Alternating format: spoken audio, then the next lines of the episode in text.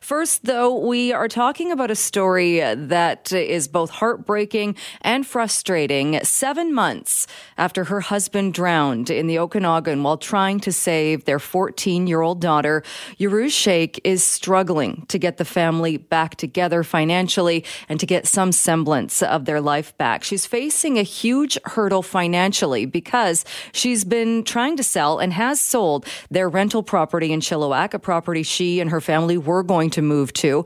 That was delayed. She's now sold the property, but having issues with tenants who refuse to leave. Unfortunately, June 2020, my husband passed away due to a tragic accident. And due to that, I was left with the house. I inherited the house. I'm the beneficiary, and I am responsible for taking care of the financial matters. Um, we were trying to get contacting the tenants to at least pay their rent, and uh, we understand that it's a difficult situation for everybody, and it's we were okay with them paying late, but then they just stopped paying, and we had to hire an eviction company to try and get them to at least pay rent. They weren't paying rent. I, I'm just not able to afford the property. I'm working part time. I have four children. It's very unexpected. Like your breadwinner is gone. All of a sudden, you have this huge loss of income. I just can't afford that property. So we've been very accommodating with them. We've been they they know since July that the house we are going to sell it. So they have a lot of notice. It's been a very long time. And during this difficult situation, we actually were able to um, show it and, and sell the house. The completion now is end of January. The last time the eviction company spoke to them, they, they are refusing to leave, even though the house is sold. Now I'm in a bind we are contractually obligated to the buyer to have that property vacant. Otherwise, uh, they can come after me legally. I don't know what to do. Now, in addition to that, Yuruz Sheikh uh, says she's gone to government. She's been told it will be several months before there could be any kind of hearing with the tenancy branch and that there is a huge backlog in dealing with cases involving eviction. So let's bring in David Hutniak, who is the CEO of Landlord BC. David, thanks so much for agreeing to uh, talk with us today. I can hear you. Oh. You can. there you are. Sorry, I couldn't hear you there for a second. Uh, okay. All good. All good now. We've got the right uh, buttons pushed. hopefully, uh, you heard uh, that uh, clip that I just yeah, played. I did. I uh, did. I heard all that. Yeah. And, and, without getting, I don't want you to have to get into the middle and stuck in these details. but something else that Yuruz Sheikh said that wasn't in there was that she, when she tried to get this resolved, when she tried to figure out what to do, she was told that cases like this, that generally would be dealt with quite quickly, there's a huge backlog because of COVID 19 and because uh, there are so many cases? Yeah, I mean, this is an interesting situation. There's many moving parts here, and uh, uh, you know, I saw the uh, the uh, I guess the global covered this last night, and, and I've been sort of monitoring this. So we don't have all the details, but there's some obvious uh, issues that jump out in terms of you know what kind of notice uh, was given to end the tenancy for, for the breach of the tenancy by not paying rent. And and then uh, you know certainly when you, anyone's selling a property today, a tenant tenanted property, you know it's really important that uh, they and, and through their realtor uh, that they uh, basically in, in, incorporate appropriate language in their, their the purchase agreement uh, or uh, with the with the buying the, the purchasing party to to protect them in the eventuality that they're unable to uh, deliver a vacant unit. So that those are a couple of things that jumped out real quickly. But to answer your specific question, you know, I, we we are in regular communication with the RTB. I, I, I we're in fact uh, meeting with them. Uh, I believe it's next week, early next week, as sort of a part of a regular process. Um, you know, the orders of possession, you know, typically uh, are, you know, seven to, to uh, eight week, maybe even nine week turnaround time for an order of possession. The emergency ones happen much more, much more quickly.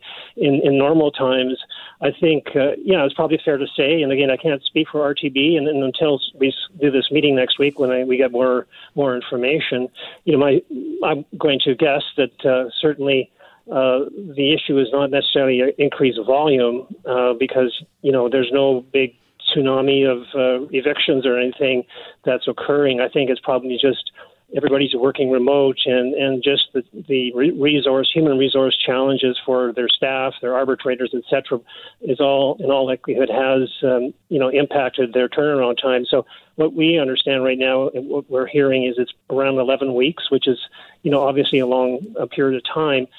But uh, you know, in the context of where they typically a typical turnaround time for a uh, for a possession order, you know, it's not atrocious, but uh, obviously uh, you know, we would like to see it, uh, you know, the turnaround faster, and, and certainly, you know, the situation that this uh, individual is facing is, you know, I would classify it as, as almost an emergency at this uh, point in time. And you're right, there's a lot happening in this particular case. And she mentioned as well that the tenants had stopped paying rent, uh, yeah. which in itself is a different issue than the fact that she sold the house and then they were issued an eviction notice. Are, are, are landlords dealing with more uh, of scenarios because of the pandemic where tenants are refusing to pay the rent? You know, uh, when uh, you, you're uh, your team reached out to me, uh, I had a chance to talk to our staff, and, and uh, our members have access to a helpline, a dedicated helpline uh, on legislative issues, and uh, you know it's, it's a highly used resource. Uh, and I was talking to uh, our team there, and just sort of trying to get a, a sense for, you know, are are we uh, hearing more of these issues from our members? And we have 3,300 members, and the fact of the matter is, we're not. Um, I mean, this this has been, you know, there's there's a, a, a challenge uh, where, you know, perhaps the appropriate notice isn't given. Uh, again, you know that the the uh, the vendor uh, through their realtor hasn't necessarily taken the necessary precautions to the agreement in terms of language, purchase agreement through language, etc. So, so in fact, our team, uh, like I said, we are they're manning the phones a lot with our members they have not noticed that this is uh, a more prevalent issue uh, currently due to the pandemic. And, uh, uh, you know, I think what m- might be occurring in terms of the broader real estate market is, you know, so many sales occurred. I mean, you know, if you follow follow that at all. So I, su- I suppose, uh, you know, it's it's been an issue that is uh, is becoming a little more prevalent. But uh, uh, frankly, our members have not really raised this issue, uh, um, you know, with any greater frequency than in the past. Well, well, that's uh, some good news uh, for sure. And I, and I guess then the other question in a case like this would be, and you mentioned this, that such a short closing period. But when a homeowner uh, that is also a landlord sells a property, that that generally means I was under the assumption that unfortunately for the people living in the property, they are given notice and they have to leave because it's changed hands and it's going to another owner. Mm-hmm. Yeah, I mean, basically, the, there's a requirement for two months' notice for the new purchaser to occupy the the the home, and that's that's key here. You know, I mean, that's the the realtor and the and the vendor need to you know establish with certainty, frankly, uh, or reasonable certainty that the new purchaser is going to occupy the unit because if if you know, or they may represent that they're going to, but in fact that they plan on doing that because that creates a whole other range of complications under the Residential Tenancy Act. So so there's there's a, degree of due diligence in terms of you know ensuring that whoever's buying your your home with, with this currently a renter you know uh, the uh, you know you you really need to as as a vendor and, and work with your realtor to like I said ensure you have appropriate language protecting yourself because you know there's un- unpredictability here, and, and one is you may have a belligerent tenant. The other is that you know the purchaser you know may may not be uh, totally upfront about what their intention is. I mean, they're not. The two month notice assumes that they're going to move in and live in that that home, that rental home. So, so like I said, it's it's. Uh, you know, I was talking to Ben earlier. I said I can't get too deep in the weeds here because I don't know all the circumstances here. Sure. But that I think will give you a sense for it. But in, in terms of your initial question, I think yes, absolutely. I, you know, the RTB is experiencing uh, sort of longer turnaround time on uh, possession orders on, on those hearings. Uh, I don't know that you know I would rate it atrocious, um, but nevertheless, uh, you know, certainly, you know, we and every all landlords would like to see that turnaround happen, uh, you know, more more more quickly and uh, you know, but uh, and we hope to learn a little more about this when we do have sort of a, a regularly regularly scheduled meeting with them uh, next week. All right. Well, David, I appreciate uh, you being able to come on in such short notice uh, and talk uh, more generally about this. Thank you so much for your time today. Yeah, thanks, Jill. Take care. Well, you heard that breaking news history unfolding right now. Voting is now underway. Enough votes reached to impeach President Trump, condemning him for his role in the riot at the Capitol. Let's bring in Reggie Cecchini, Global News Washington correspondent. Reggie, thanks so much for taking some time. Good afternoon. Uh, where are we at right now? Uh, so uh, there's no time remaining left in the uh, vote taking on the House floor. Uh, we're just watching this right now, and it looks like uh, if all the numbers are there, 231 uh, yays for this resolution to impeach President Trump, 197 nays, and that's important because it shows that there was a break in Republican ranks. Not as much as what Democrats had been hoping for, was thinking maybe a dozen or up to 20, but the fact that 10 Republicans uh, fell out of line with where they have been over the last four years uh, is a remarkable moment uh, in political history un- uh, in uh, under rather President Trump. And so, what happens at this point now that we do have, or there there are the, that number of votes uh, that are in favor of impeachment? So this is going to now lead to another Senate trial. This is what we saw back uh, in the impeachment of President Trump uh, linked to that phone call with Ukraine's leader. Uh, the thing that is going to be different is this is not going to be that long, drawn out, several day long Senate hearing. Uh, we are hoping, uh, we are hearing rather, uh, that this is going to be a much more abbreviated session. And it's because Democrats are saying, look, we don't need to bring in expert witness testimony because lawmakers were eyewitnesses to the uh, crisis that took place in the U.S. Capitol. And Democrats are trying to say that President Trump holds responsibility because of his rhetoric. So this will go to the Senate Senate. It's just an open question of when. And when we talk about the 10 Republicans that broke ranks and voted in favor, can you talk a bit about some of the reasons? I mean, it might seem obvious to people, but what were some of the reasons that they gave as to why they made that decision? Well, look, the Republicans that broke ranks are simply saying that they were putting Constitution over the president. They were putting Constitution over a loyalty to the party. And that's really what we've seen over the last four years is Republicans fearful uh, of a tweet from President Trump or fearful that President Trump may turn his base on them uh, during an election campaign. Uh, and what happened at the U.S. Capitol last week was simply a line in the sand for many of these Republicans who said uh, that the violence, uh, that the attempts to kind of call out the free and fair election and undermine election integrity was just a bridge too far. Uh, and that is why you were seeing that the people who broke with Republicans today are the same ones who were not objecting uh, to the electoral counts last week. Uh, there's only a few days left uh, until, or one week uh, until the inauguration. What does this mean as far as the next seven days uh, with the president still being President Donald Trump? Well, I mean, look, Democrats are going to try to uh, twist the Senate Majority Leader Mitch McConnell's arms into opening up uh, an early session of the Senate to try and get a trial going forward, potentially to remove President Trump from office before he is ultimately uh, forced out uh, after the inauguration of Joe Biden. If that doesn't happen, this is going to be a contentious seven days again in politics, where you still have the president uh, with an ability to get a message out to the public, despite the fact that he's lost social media. Uh, you are still going to have uh, the potential uh, infighting within the Republican Party now that they realize that this fracture has gone much more public uh, than may have existed beforehand. This is still going to be a perilous political moment, especially given the fact that there is still a fear of violence, not only in D.C., but right across the country. And can you talk a little bit about that? And my guess or my fear, I suppose, is that this vote is only going to fuel uh, that uh, whatever plans are in place or what people are perhaps talking about as far as violence. What do we know at this point as far as as any plans and reaction to those plans to make sure and keep people safe?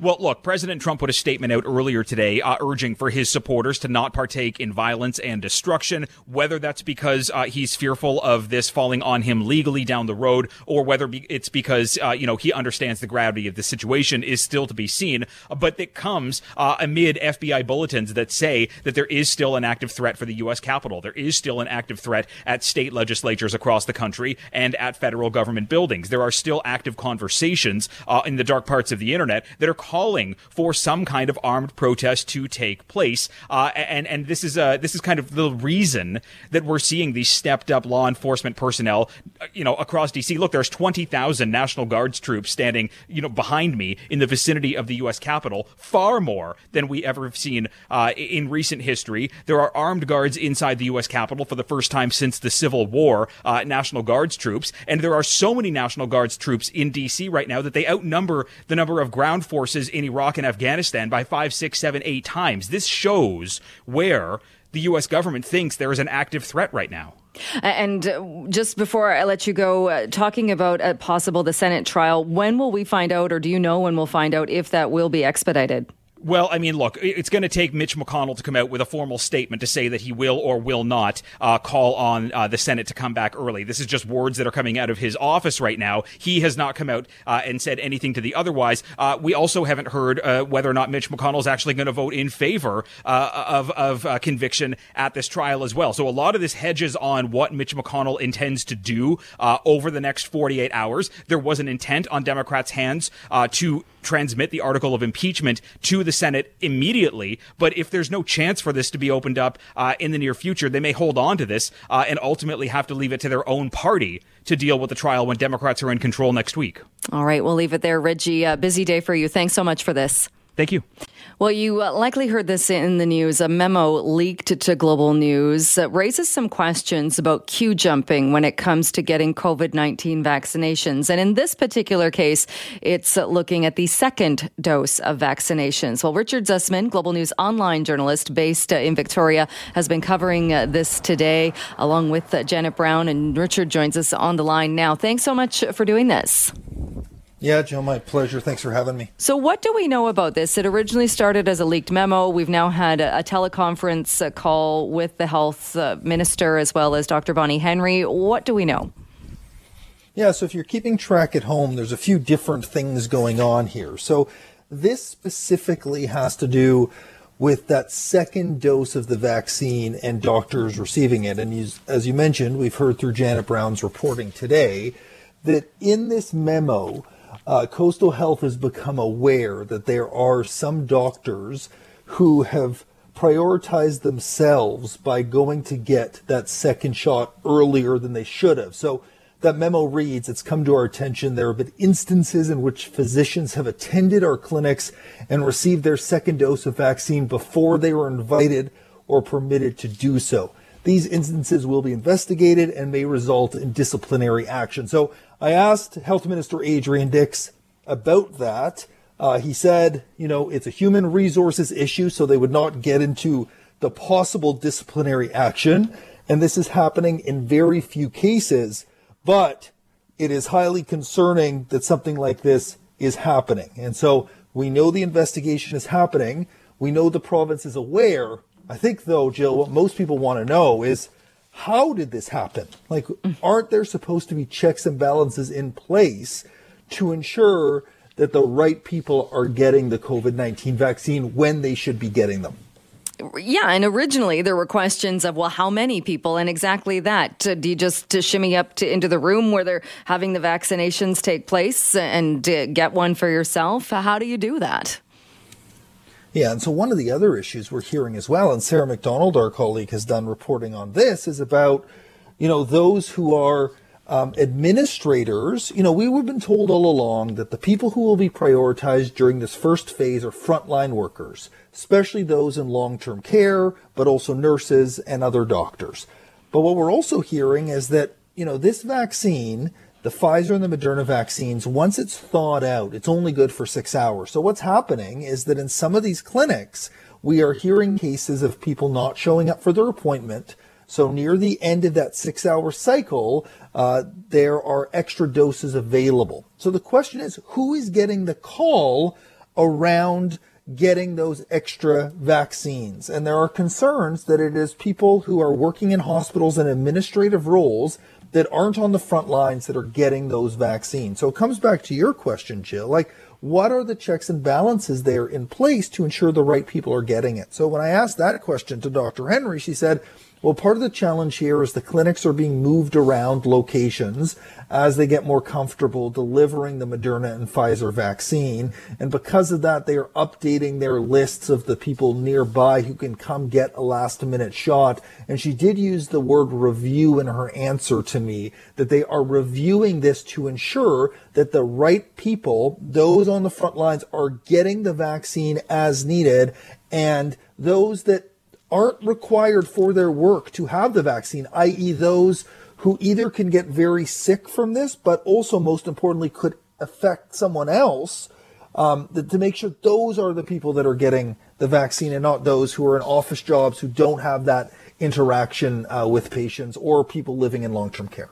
Uh, because one of the things that's come up as well is everybody wants the vaccine rollout to go smoothly. Everybody wants the most high risk, the frontline workers to get that. We understand why uh, there's a certain hierarchy in who gets the vaccine and when. But also, we've been dealing with this for how many months now? And you would think that it might have been a, a smoother way of doing this. So it shouldn't have been a surprise that we needed to have a system in place to make sure this was done honestly and it was done fairly and there was wasn't queue jumping. And I think a big part of this, Jill, is like you said, everybody wants this to go smoothly.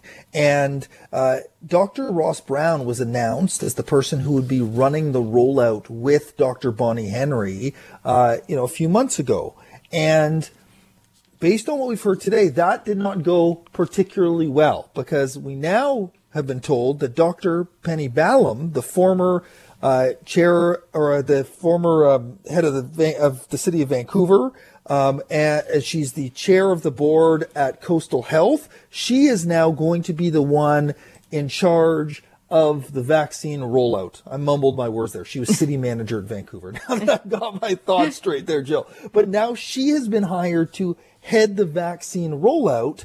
And that, again, the province is saying it's because we're going to increase the volume. We're trying to mass distribute as we get into the end of March, into April, May, June. But it's, it's a marked shift that someone else now is coming in to run the vaccination program to ensure, like you said, that there aren't queue jumpers, that it's done orderly, the people that need it get it. And then the next phase, and we were told today from Dr. Henry, we're going to find out next week who is part of these priority groups in April? Because that's going to be a massive other issue too, Jill. Like, how do we prioritize groups like teachers and uh, police officers, firefighters, truck drivers, frontline journalists, like all these people who are in positions where they are com- um, directly communicating with the public?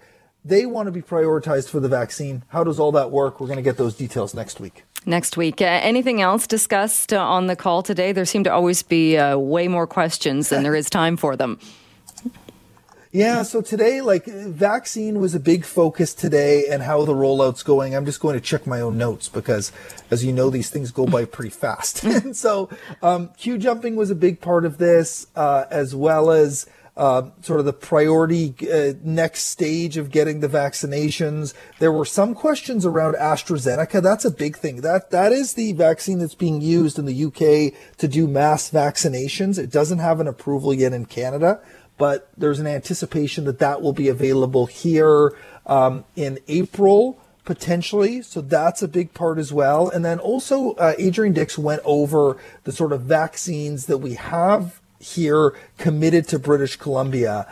And we're obviously seeing a mass ramping up, and it doesn't include this commitment we heard from the Prime Minister yesterday. So those were sort of the key issues. Nothing really deviated far. I was a bit surprised we didn't get any questions about uh, the Vancouver Canucks and the mystery surrounding the uh, false positive test connected to a player there.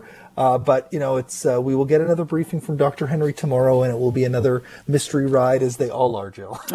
all right. Uh, on that note, uh, Richard, thanks so much uh, for bringing us up to speed on that. Yeah, thanks for having me. Have a great day.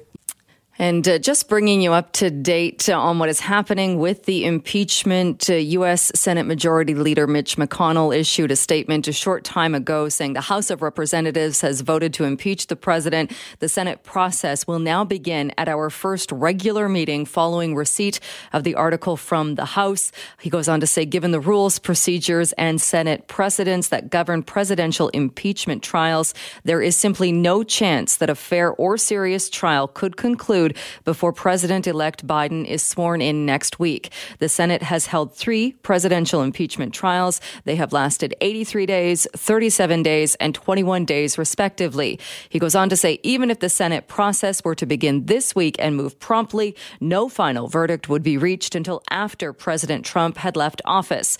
This is not a decision I am making, it is a fact. The president elect himself stated last week that his inauguration on January 20th is the quickest path for any change in the occupant of the presidency.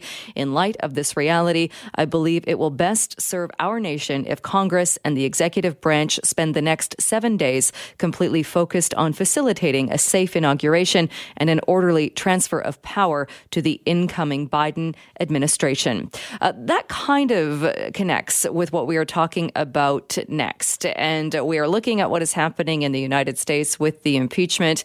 And there is a small local connection in Vancouver, and it's continuing to anger some residents. Our show contributor, John Jang, has more on the Trump Hotel Tower in Vancouver and why that particular tower is back in the news. Hey, good afternoon, Jill. We know that tensions are high right now in the United States. Political unrest would be putting it lightly. And although we should feel separated from all of that here in Vancouver, there is an ugly reminder that remains at 1161 West Georgia that people want removed. That, as you might recall, is the address for the now former Trump Hotel in Vancouver, and the large Trump sign outside the property hasn't been removed, despite the fact the hotel permanently closed in late August last summer. Joining us now to talk on this is Brent Toderian, former Vancouver chief planner and current city planner and urbanist at Toderian Urban Works. Brent, it seems like there is this growing feeling shared by many of the residents in that area that the Trump sign at this property shouldn't be there anymore as the business is no longer operating. Agreed, and I, think it's not just a growing feeling. I think it it grew a long time ago, and now it's just kind of an unsatisfied, pretty consistent feeling out there. I certainly hear it a lot. I was one of the first, if not the first person to to to challenge the the um, the connection of the Trump name to the building in the first place, and this was even before Trump ran for pres- president. Just because, even as a business person, his value system, his reputation, I always saw as the the exact opposite of the value system, the brand of Vancouver, if you will. Uh, it, there was an inconsistency there, and his name had been, as I put it at the time, retroactively duct taped to a very good building designed by Arthur Erickson, one of our best, if not the best, Canadian architect of all time. A great building, the second tallest piece of architecture in our skyline, and completely developed and, and approved and uh, designed by other people. And then his branding package got retroactively attached to it like he had anything to do with it, uh, which of course he didn't. So uh, at the time, I raised the concern about his name being attached to it. When he started to run for president and started to propose things like Muslim bans and his statements about Mexicans, um, just awful racist statements, I called for the the, the removal of the sign, uh, the removal of the, the brand, the removal of the name. Of course, knowing that that was probably unlikely because the business owner, Holborn at the time, uh, had no doubt made contractual arrangements, and, and you can't break contracts all that easily. I, I wanted there to be a discourse at the time about how inconsistent everything he was saying, even before he ran for president, but certainly after he ran for president, was with, when it was compared to our value system, our belief system here in Vancouver. So that got a lot of attention at the time. But of course, it was a business at that time, and there were contracts involved, so I wasn't surprised that the name didn't go away. But when the business closed, I assumed that the sign would disappear relatively quickly now that the name was no longer attached. Now, there's two ways of looking at that. One, does the city have the right to actually insist that the sign be removed? And uh, an issue I raised on Twitter a few weeks ago was now that the business is closed and no longer associated with the building, it's technically advertising something that doesn't exist in the building anymore. And that's usually considered what's called third party advertising in the context of our sign bylaw here in Vancouver and our rules. Now, of course, when the sign was put up originally, it wasn't third party advertising, so it was allowed to be put up legally, of course. But the question is for the city, what happens when the business closes? How much time does any business have to, or any building have to remove a sign when the business is no longer in the building, when the business is now advertising something that isn't there anymore? And that's a usual question for for for the city. How long would they normally have, normally take? And of course, we're in a situation that's very not normal because we've got just an absolute nightmare of a person doing remarkably horrible things in the United States right now. So it begs the question what legal power does the city have to fast track the removal of the sign to insist that it be taken down now that, it's no longer advertising something that's actually in the building. And I understand the city provided you with a response regarding uh, third party advertising and noted that it was legal when it was put up, but that's not the question. And that's not the answer to the right question. The real question is now that the business isn't there anymore, what legal avenues does the city have to insist that it be taken down? Now, even separate from the city, here's the point. If I were that building owner, with everything that's going been going on, I've always assumed that that building owner was mortified or should be mortified by everything that Trump's been doing during his candidacy, during his presidency. But now, when we're talking about insurrection and coups, it's remarkable to me that they didn't rush to get that name off their building, that they didn't rush to remove the reminder that they ever got into business with this man in the first place. So I'm really surprised that regardless of what the city can and can't do, that the business owner hasn't taken the sign down as fast as they possibly could. It, it is remarkable to me that it is still up. As you mentioned, the response I got from the city didn't satisfy my original curiosity into this matter, but they did provide the statement saying that it was installed in accordance with the city's bylaws, which is not really what I asked, anyways. I know it's an unusual request. It's just a sign at the end of the day, but it's the brand that people don't agree with. And even if it is unusual, you would think the city would appreciate the rather unusual circumstance that is life right now and try to get ahead of this even becoming an issue. Well, when I was chief planner in Vancouver, I was technically in charge of putting signs up. But what I was not involved with was enforcement when a sign should come down because that wasn't part of a city planner's role. So I don't know the answer. And I've never heard of a situation where the city really was motivated to have a sign come down because businesses close all the time.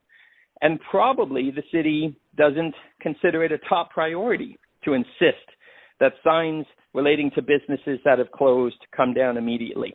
I think they probably do have some legal authority to insist on it, but they probably just haven't seen it as a priority because that happens all the time. But as you say, this is very unusual times. This is unprecedented. You have a seditionist um, who, uh, you know, well beyond the worst president in in American history, an actual seditionist um, with their name still on our streetscape, still on our skyline. And so this is far from normal times. So I would expect that the city would want to know what their legal powers are, even if in the past they've frankly never had to use them before. He is Brent Toderian, former Vancouver chief planner, Brent, really appreciate you giving us some time today and just clarifying on exactly why this is a problem. My pleasure. Canada may be known for its landscapes and friendly people, but beneath the surface lies a darker side of crime, history, and the paranormal. Since 2017, the award winning Dark Poutine podcast has explored the shadowy corners of the Great White North and beyond, delivering chilling tales from a uniquely Canadian perspective. Hosted by Mike Brown and Matthew Stockton with over 300 episodes and fresh releases every Monday, Dark Poutine is your weekly ticket to the creepier side of Canada. Listen to Dark Poutine on Apple, Spotify, Amazon Music, or wherever you get your podcasts.